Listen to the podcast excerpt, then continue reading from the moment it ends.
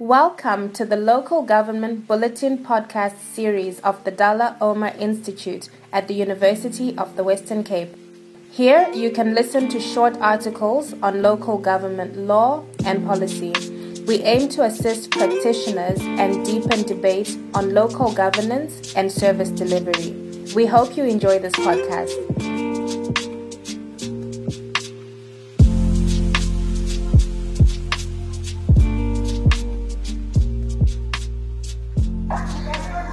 Been an uphill struggle for the coalition government from the start, in fighting between Executive Mayor Athol Trollip and his ousted deputy, the UDM's Mongameli Bobani.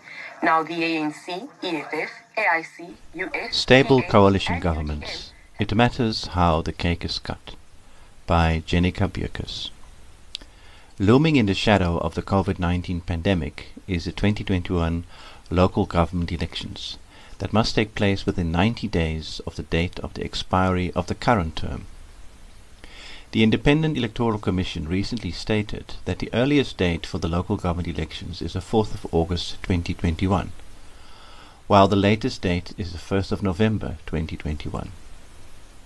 The pandemic has created some uncertainty about whether the elections will happen next year and if it does, whether the time is ripe for South Africa's local government move to smarter elections through online voting. Notwithstanding all of this, the electoral system of local government comprises of 50% ward candidates and 50% proportional representation. Collectively, the electoral system is one that results, in general, in proportional representation. Generally, PR systems are not designed to produce an outright majority. For this reason, hung councils may occur in municipalities where no political party obtains enough votes to secure a majority of the council seats. Consequently, political parties may pool their votes to constitute a coalition government. If the parties consider this option, then the coalition negotiation or bargaining stage will follow shortly after the elections and last until the coalition government is constituted. This article forms part of a series of articles on coalition governments, and it discusses how devising incentives for cooperation during coalition formation may facilitate cooperation and improve stability in the coalition.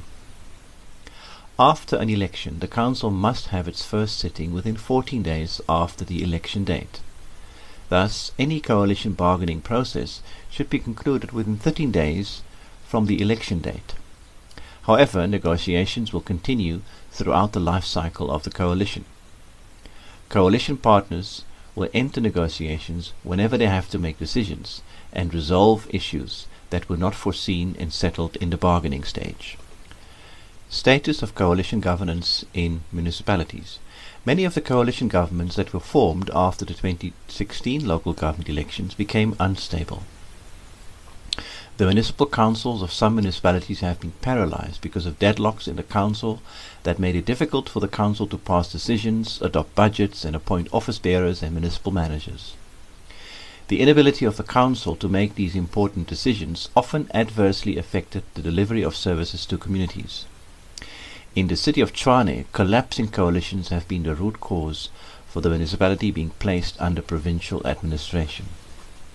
Other municipalities with unstable coalitions include Bitou Municipality, Kannaland Municipality, Nelson Mandela Bay Metropolitan Municipality, and the City of Johannesburg. Why are coalitions in municipalities unstable? To ensure continued governance in the council, the councillors from the coalition government must cooperate. Cooperation in council requires that coalition partners attend and remain in council meetings and support the motions of the coalition partners. Their cooperation is necessary to establish a quorum required to take valid decisions or pass motions that require an ordinary or supporting majority vote, as envisaged in the Municipal Structures Act. Often, the instability in the council is a symptom of underlying issues in the coalition government, the inability or unwillingness of coalition partners to work together. The question, therefore, is what are some of the ways of ensuring that coalition partner, parties continue to cooperate and produce a stable coalition? Negotiating stable coalition governments. Coalition negotiations are by their very nature confidential. What parties consider when they make concessions and agreements before entering a coalition government is often unclear to outsiders. Generally, the bargaining stage is used to identify potential coalition partners, to establish alignment around the political programs of the political parties of the coalition, to allocate portfolios, and to devise written coalition agreements.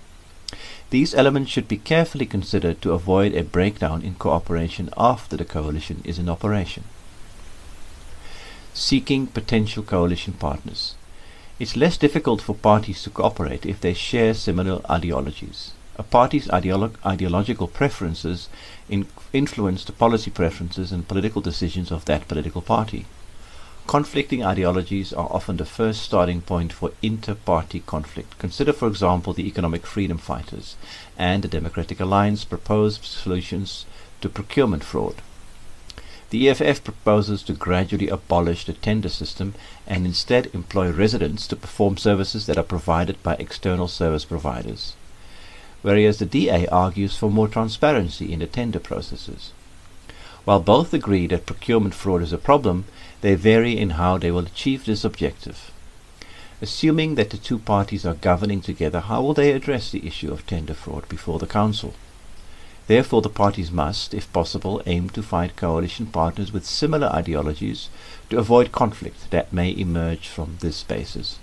However, in practice, there is only a limited number of parties to choose from, and they may not necessarily be the most compatible coalition partners. This also re- reinforces the need to devise incentives for cooperation. Also, it cannot be denied that given the apartheid history of South Africa, race is a divisive issue that can further complicate building and sustaining coalitions. Racial politicking is destructive to maintaining cohesion in coalitions. For coalitions to be sustainable, coalition partners must exercise their decisions within the confines of the Constitution.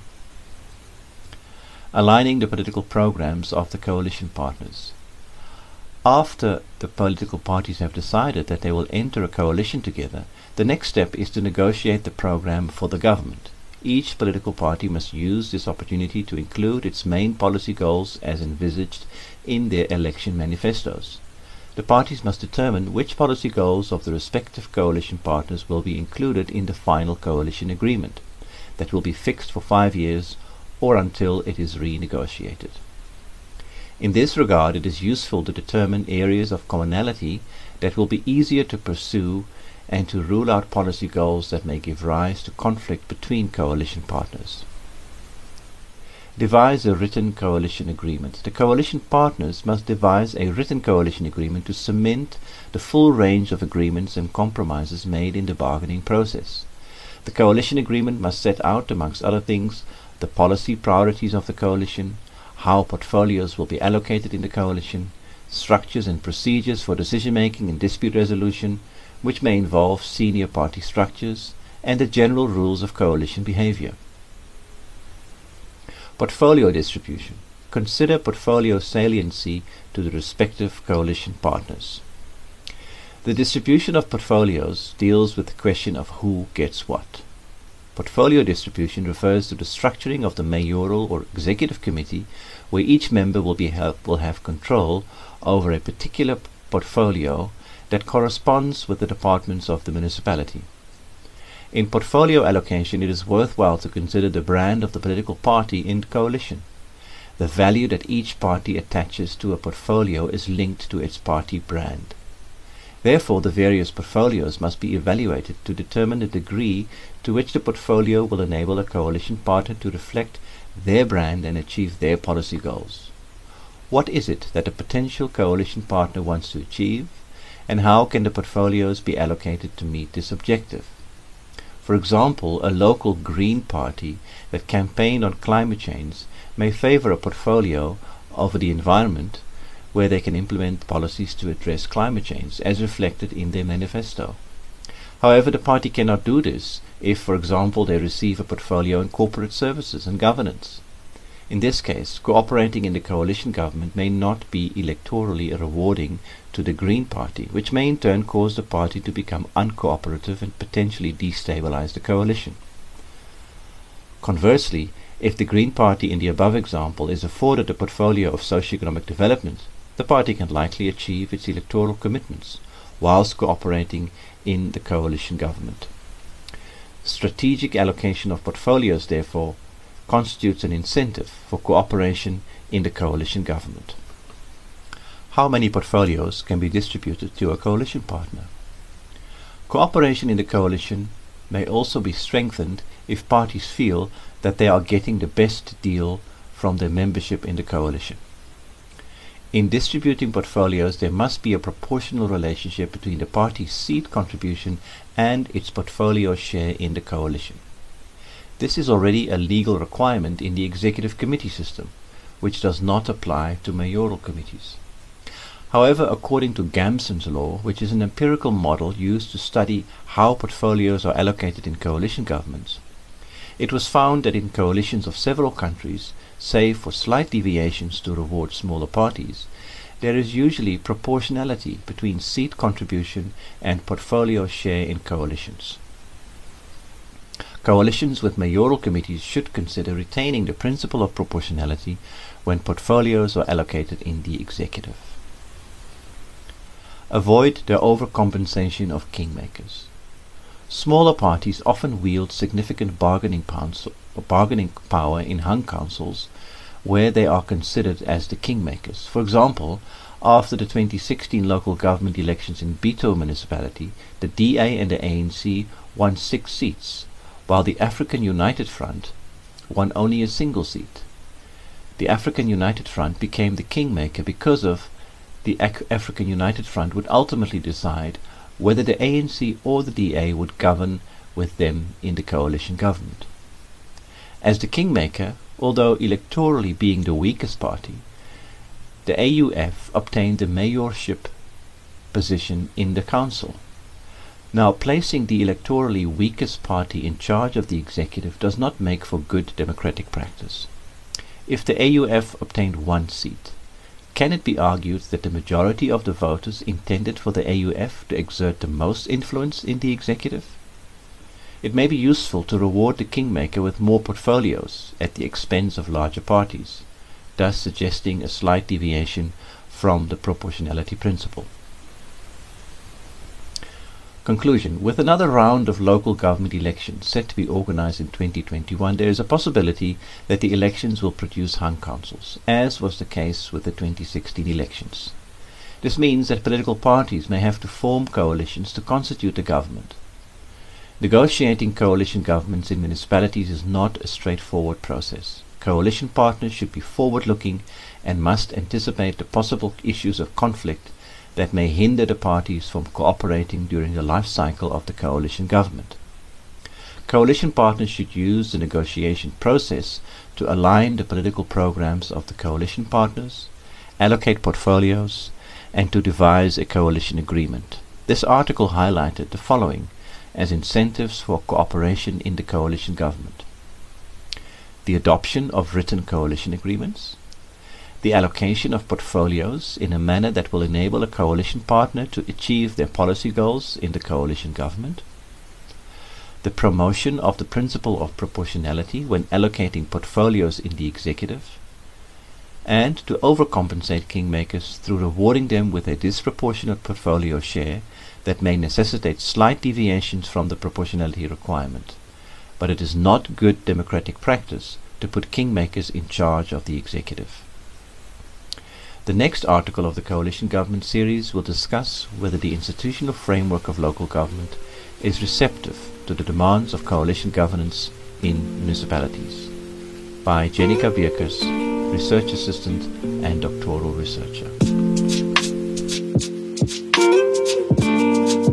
Thanks for listening. If you found it useful, please share this podcast via your social media.